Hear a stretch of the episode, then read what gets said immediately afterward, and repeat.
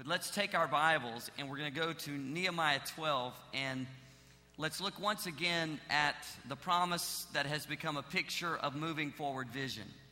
Notice we have four lanes one is worship, second is community, and then there's discipleship and outreach, boundaried by vision and resource management. Let's go now to just that one lane, the lane of worship.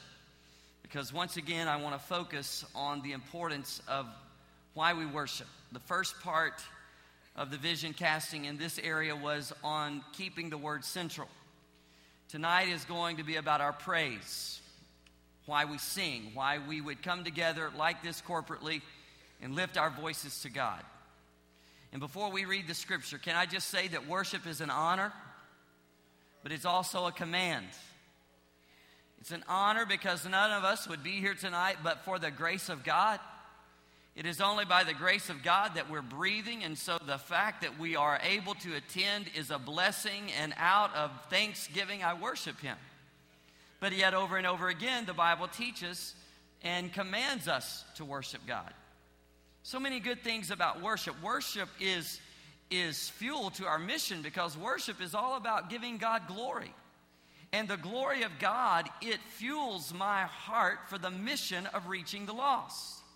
There will come a day where we will not need the fuel for mission to reach lost people because we'll be in heaven.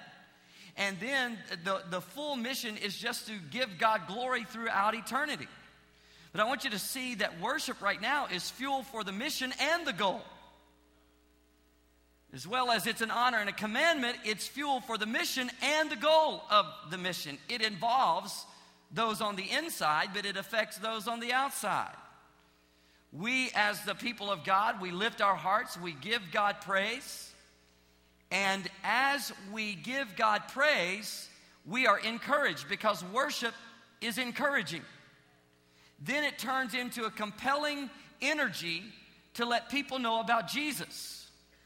So, worship, it involves those of us on the inside or in the family of God, but it affects those outside of the family of God.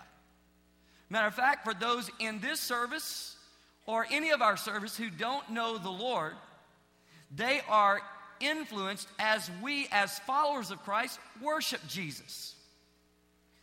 I can tell you that if I was a sinner outside of a relationship with Christ, and I gathered in this place, and I'm watching all of you who claim a relationship with Him, to see you engaged, involved, worshiping with passion, would indicate to me that you really believe in the God you serve. You see, worship has an effect on those on the outside, but it involves those of us on the inside. Worship is personal, yet it's also corporate. Worship is linked to everything that I do as a follower of Christ. Every word I speak, every thought I think, every action of my life. But it's also part of who we are as a faith family. From the Old to the New Testament, people were called together in worship. But as I said in the very first message of vision casting, personal and private worship should always precede public worship. There will be a passion in the worship corporately if we've all been worshiping God personally. So many good things about worship, but tonight I want to really focus in on what I would call three non negotiables of this part of our vision. I want to take you to Nehemiah chapter 12. Let me give you the backstory so that we're in step with the context. The Babylonians had invaded and they had destroyed the wall of Jerusalem, they had destroyed the temple of God. They had taken the people of God into exile. Many years later, the people of God were set free. What is the first thing they did? They rebuilt the temple. That's the book of Ezra. The second thing, they rebuilt the wall of Jerusalem. That's the first eight chapters of Nehemiah. From chapter 8 until the end of the book is about the rebuilding of the people behind the wall. And so, as you come to chapter 12, look with me at verse 27. I'll read just one verse and then unpack all that's going on in this fascinating passage of Scripture. For the dedication of the new wall of Jerusalem, the Levites throughout the land were asked to come to Jerusalem to assist in the ceremonies. They were to take part in the joyous occasion with their songs of thanksgiving and with the music of cymbals, harps, and lyres. The singers, the Bible says, came from regions all around.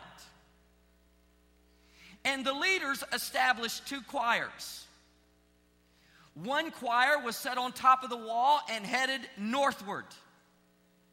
The other choir was head, set on the wall and headed in a southward direction, and they would march across the top of the wall singing the praise of God, and they would end up at the temple.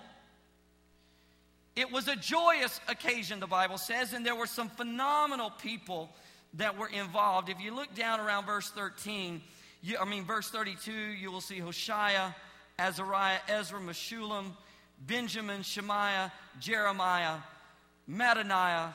Uh, I just want to pause there and say, thank God for Mark.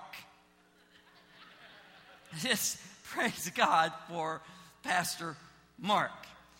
These, these incredible worship leaders like Pastor Mark and Jana, they were brought in and, and, and one group of the leaders led the choir going to the north and the next group left, led the choir going to the south and they, they arrived at this place at the temple and they celebrated. They not only celebrated, but they all participated and then they dedicated themselves in resources and surrender.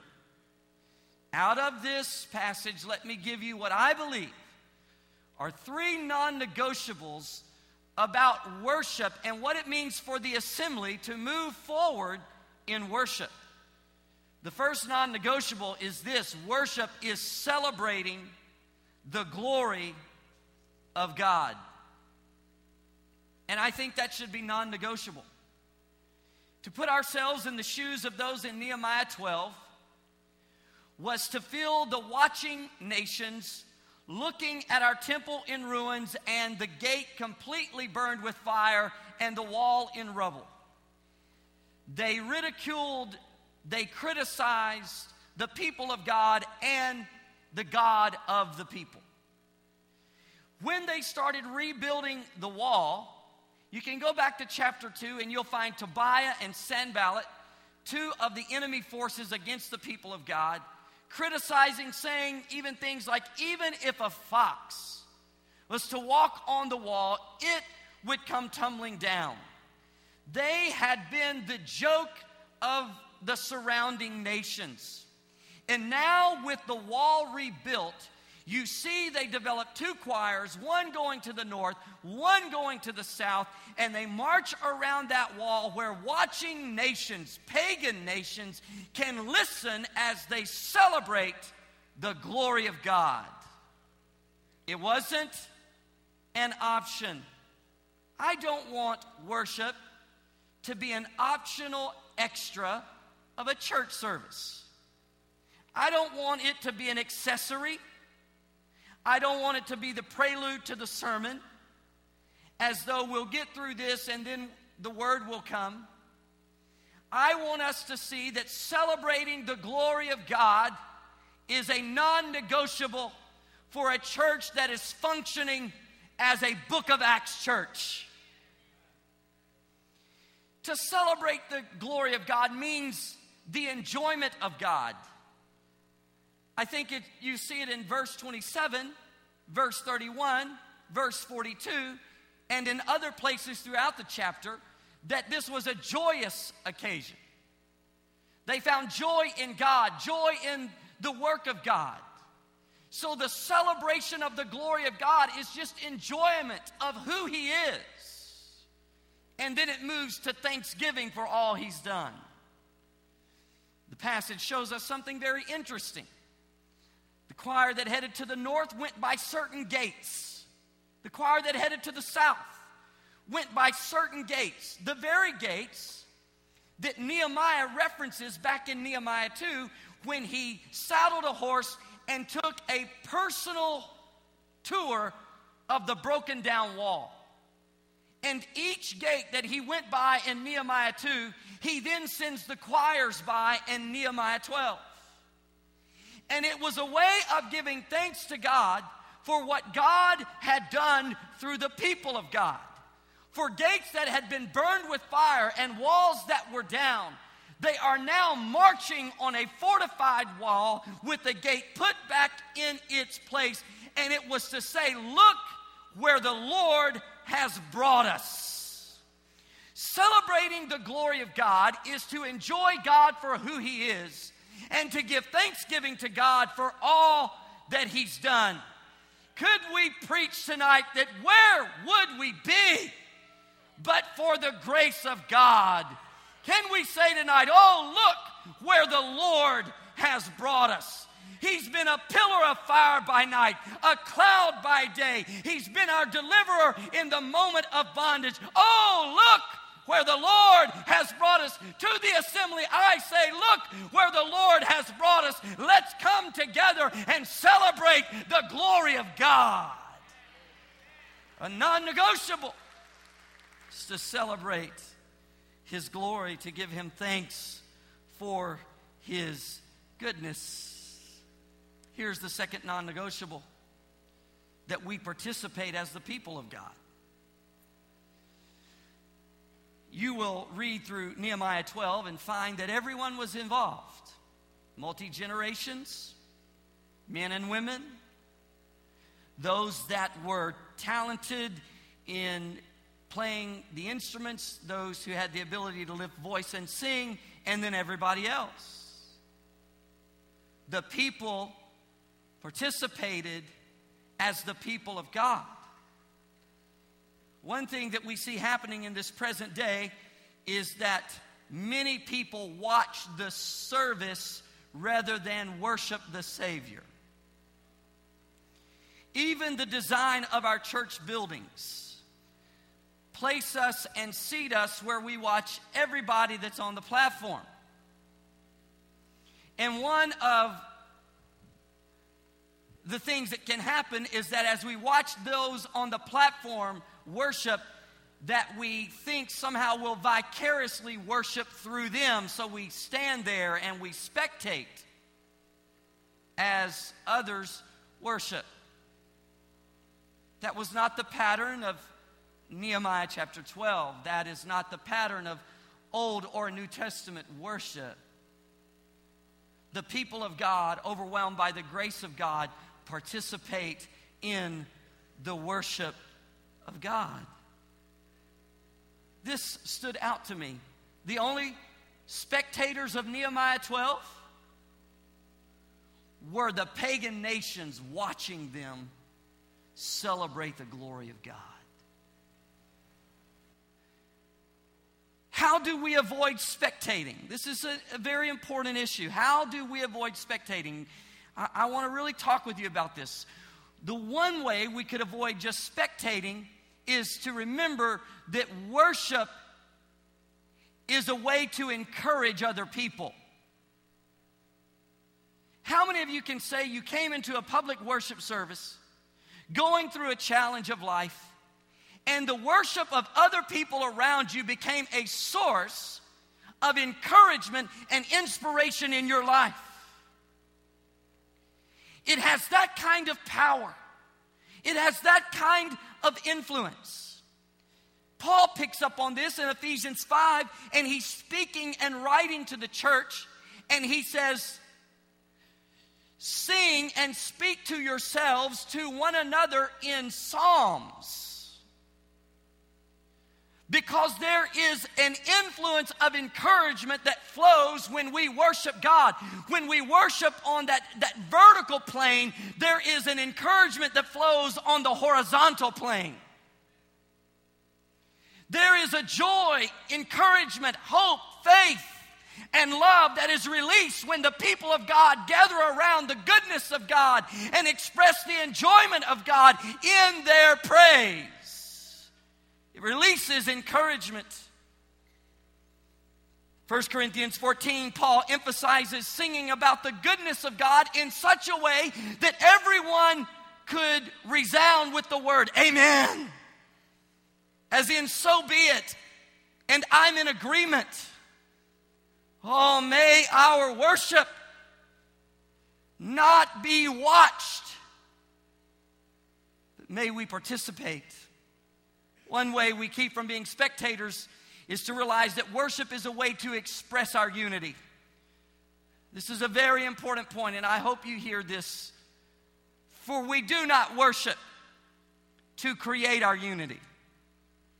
You cannot create unity with worship because we are all different. You take those in their 40s, and yet that one age group, that one demographic has different styles and preferences. Then add to it the generations, different styles and preferences. One of the great things that's hurting the church today is you're watching churches try to create unity through their worship. There's but one thing that unifies all of us in this room tonight. It is not worship, it's the cross. Hallelujah. The cross is what unites us. Now, watch this. Then we take worship, whether temporary or, or temporary, contemporary or traditional. It's all temporary. Whether contemporary or traditional, old or new, fast or slow, we take whatever song, whatever style, whatever rhythm, whatever pace, and we sing, we participate as a way to express our unity. The song, the style doesn't unite us, the cross unites us. The song is an opportunity to express the unity. So if we're singing a song a hundred years old, I'm going to sing it from a heart that's been redeemed. If we sing a song that was written this afternoon, I'm going to sing it from a heart that has been redeemed. Whether new or old, whether contemporary or traditional, through our worship, we express our unity. So don't just watch the service, worship the Savior. It expresses the unity of the body.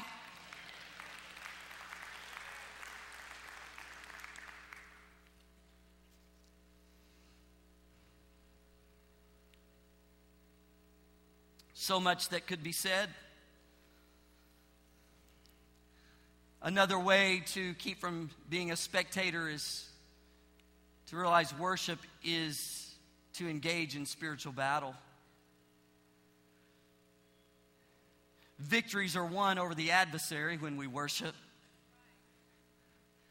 The activity of God is happening when we worship.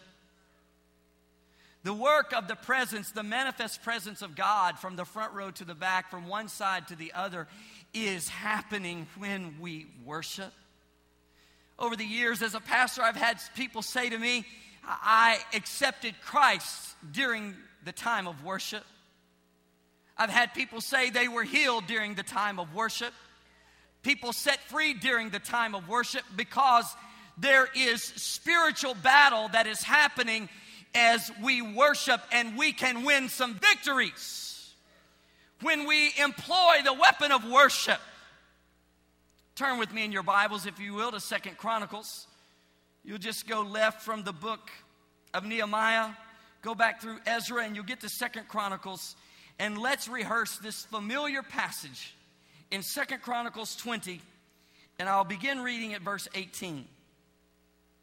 Second Chronicles 20, verse 18. Thank you for turning in your scripture, and let's see what the Word of God says. Verse 18 Then King Jehoshaphat bowed low and his face to the ground, and all the people of Judah and Jerusalem did the same, worshiping the Lord. They have been told that three enemy forces have joined together and created a coalition, and now they're going to attack Jehoshaphat and his people it's insurmountable. There's no way that the people of God can win in the natural. Let's pick up the reading, verse 19. Then the Levites from the clans of Kohath and Korah stood to praise the Lord, the God of Israel, with a very loud shout. Early the next morning, the army of Judah went out into the wilderness of Tekoa. On the way, Jehoshaphat stopped and said, Listen to me, all you people of Judah and Jerusalem. Believe in the Lord your God, and you will be able to stand firm. Believe in his prophets, and you will succeed. After consulting the people, the king appointed singers to walk ahead of the army, singing to the Lord and praising him for his holy splendor. This is what they sang Give thanks to the Lord, his faithful love endures forever. At the very moment they began to sing and give praise, the Lord caused the armies of Ammon, Moab, and Mount Seir to start fighting among themselves. The armies of Moab and Ammon turned against their allies from Mount Seir and killed every one of them. After they had destroyed the army of Seir, they began attacking each other. So when the army of Judah arrived at the lookout point in the wilderness, all they saw were dead bodies lying on the ground as far as they could see. Not a single one of the enemy had escaped. They didn't pull out a sword. They didn't release an arrow from the bow. All they did was lift their voices in praise to God. And the victory was won. I take you to the New Testament, Acts 16. It's the midnight hour, and Paul and Silas are attached to the jailhouse wall. And the Bible says that at the midnight hour, they sang praises to God. And the earth shook, and the jailhouse doors opened and the chains were released. It ends up with the jailer and his entire family getting saved. And it all goes back to the power of worship because when we worship, we engage in the spiritual battle. We're not just singing to sing songs. To be quite honest with you, from my personality, I have really no interest in that. I don't come in here just to sing. I come in here to express praise to the glory of God, to celebrate His glory, to express the unity of the body, and to engage in spiritual warfare. That when I lift up the name of Jesus, it begins to manifest the power and glory of God to demolish some strongholds and win some battles and overcome the adversary and bring release to those who are burdened down. Hallelujah. Not only do we participate as the people of God, number three, non negotiables, we dedicate ourselves to the service of God. So we celebrate the glory of God. We, as the people, participate in the worship of God. And we dedicate ourselves to the service of God. For you see, once they arrived at the temple, they once again honored the covenant of how they would use their resources. They reestablished obedience to the covenant of tithing, of which you can see throughout the scripture, Old and New Testament. You see, to come into this place and to have a public worship service that honors God is to celebrate His glory with full participation that leads to the sacrifice of our resources and the surrender of our lives to hold back from obedience with that which God has given me is to stop the flow of God's power. That is why when we give, we say we are now going to worship the Lord in giving. It continues the worship as a faith family to the Lord. And I challenge us to honor God. Paul says in Corinthians, we should give abundantly, we should give cheerfully, we should give sacrificially, we should give faithfully. And then there's the surrender of our lives. Now, here's the type that we're getting from this Old Testament picture that as they were in the temple of God and the glory of God filled that temple, we track that throughout the teaching of Scripture and we learn that at the coming of the Holy Spirit, He filled us and we became the temple. And the glory of God doesn't rest in this building made with hands, but it dwells in us, the people of God. And the way the watching world will ever know anything about the glory of God, it will come through the people of God.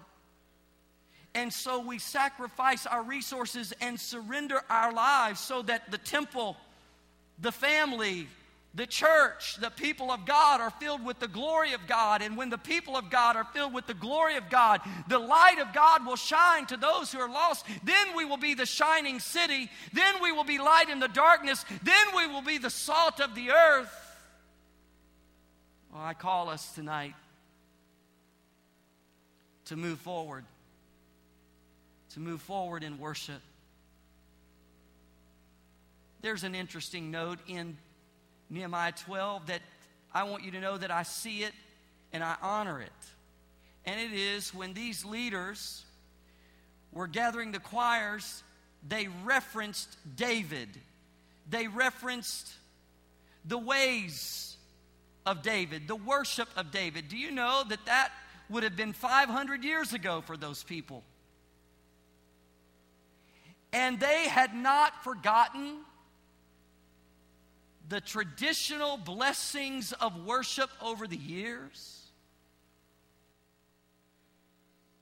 In a multi generational church, we're going to sing songs that some of you are just going to feel so in the zone, such a connection with, because those are the songs of your heritage that you grew up on. For then others, it will be a, a song, or someone will say, you know, that's an old song. Could we be mature enough to not worry about contemporary or traditional, old or new, fast or slow? Could we embrace it all? Could we lean so far back that we're leaning on the everlasting arms? To where when we kick forward, we can kick forward in the newest expressions of worship as long as it celebrates the glory of God. Oh, for a church that can show a community. We don't have to be all young or all old. We can somehow move in a celebration of the glory of God. And whether we're singing that which is traditional or contemporary, it would express the unity of the body, the glory of God, and it would do some serious spiritual warfare. Oh, that's the church we're called to be.